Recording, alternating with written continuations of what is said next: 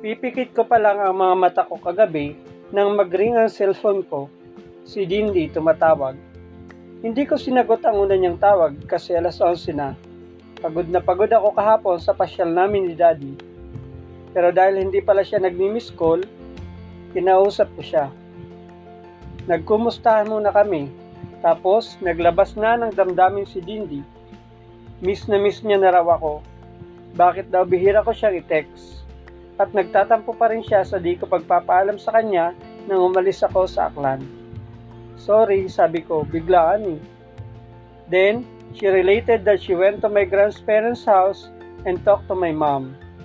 Kunwari, hindi sinabi sa akin ni mami para lang may masabi ako. Ang totoo, gusto ko na siyang mag-good night.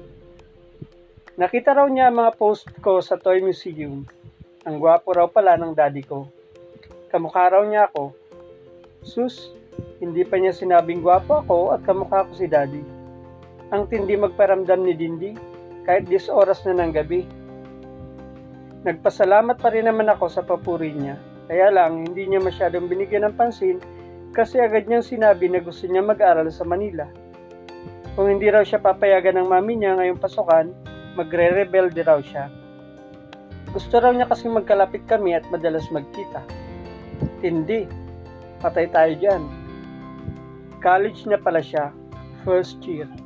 Ahead siya ng one year sa akin. Fourth year high school pa lang naman ako. Hindi na rin naman magtatagpo ang mga schedules namin. Isa pa, hindi rin kami magka-schoolmates. Bahala nga siya. Pinuyat niya lang ako. Ang dami-dami pa namin pinagkwentuhan.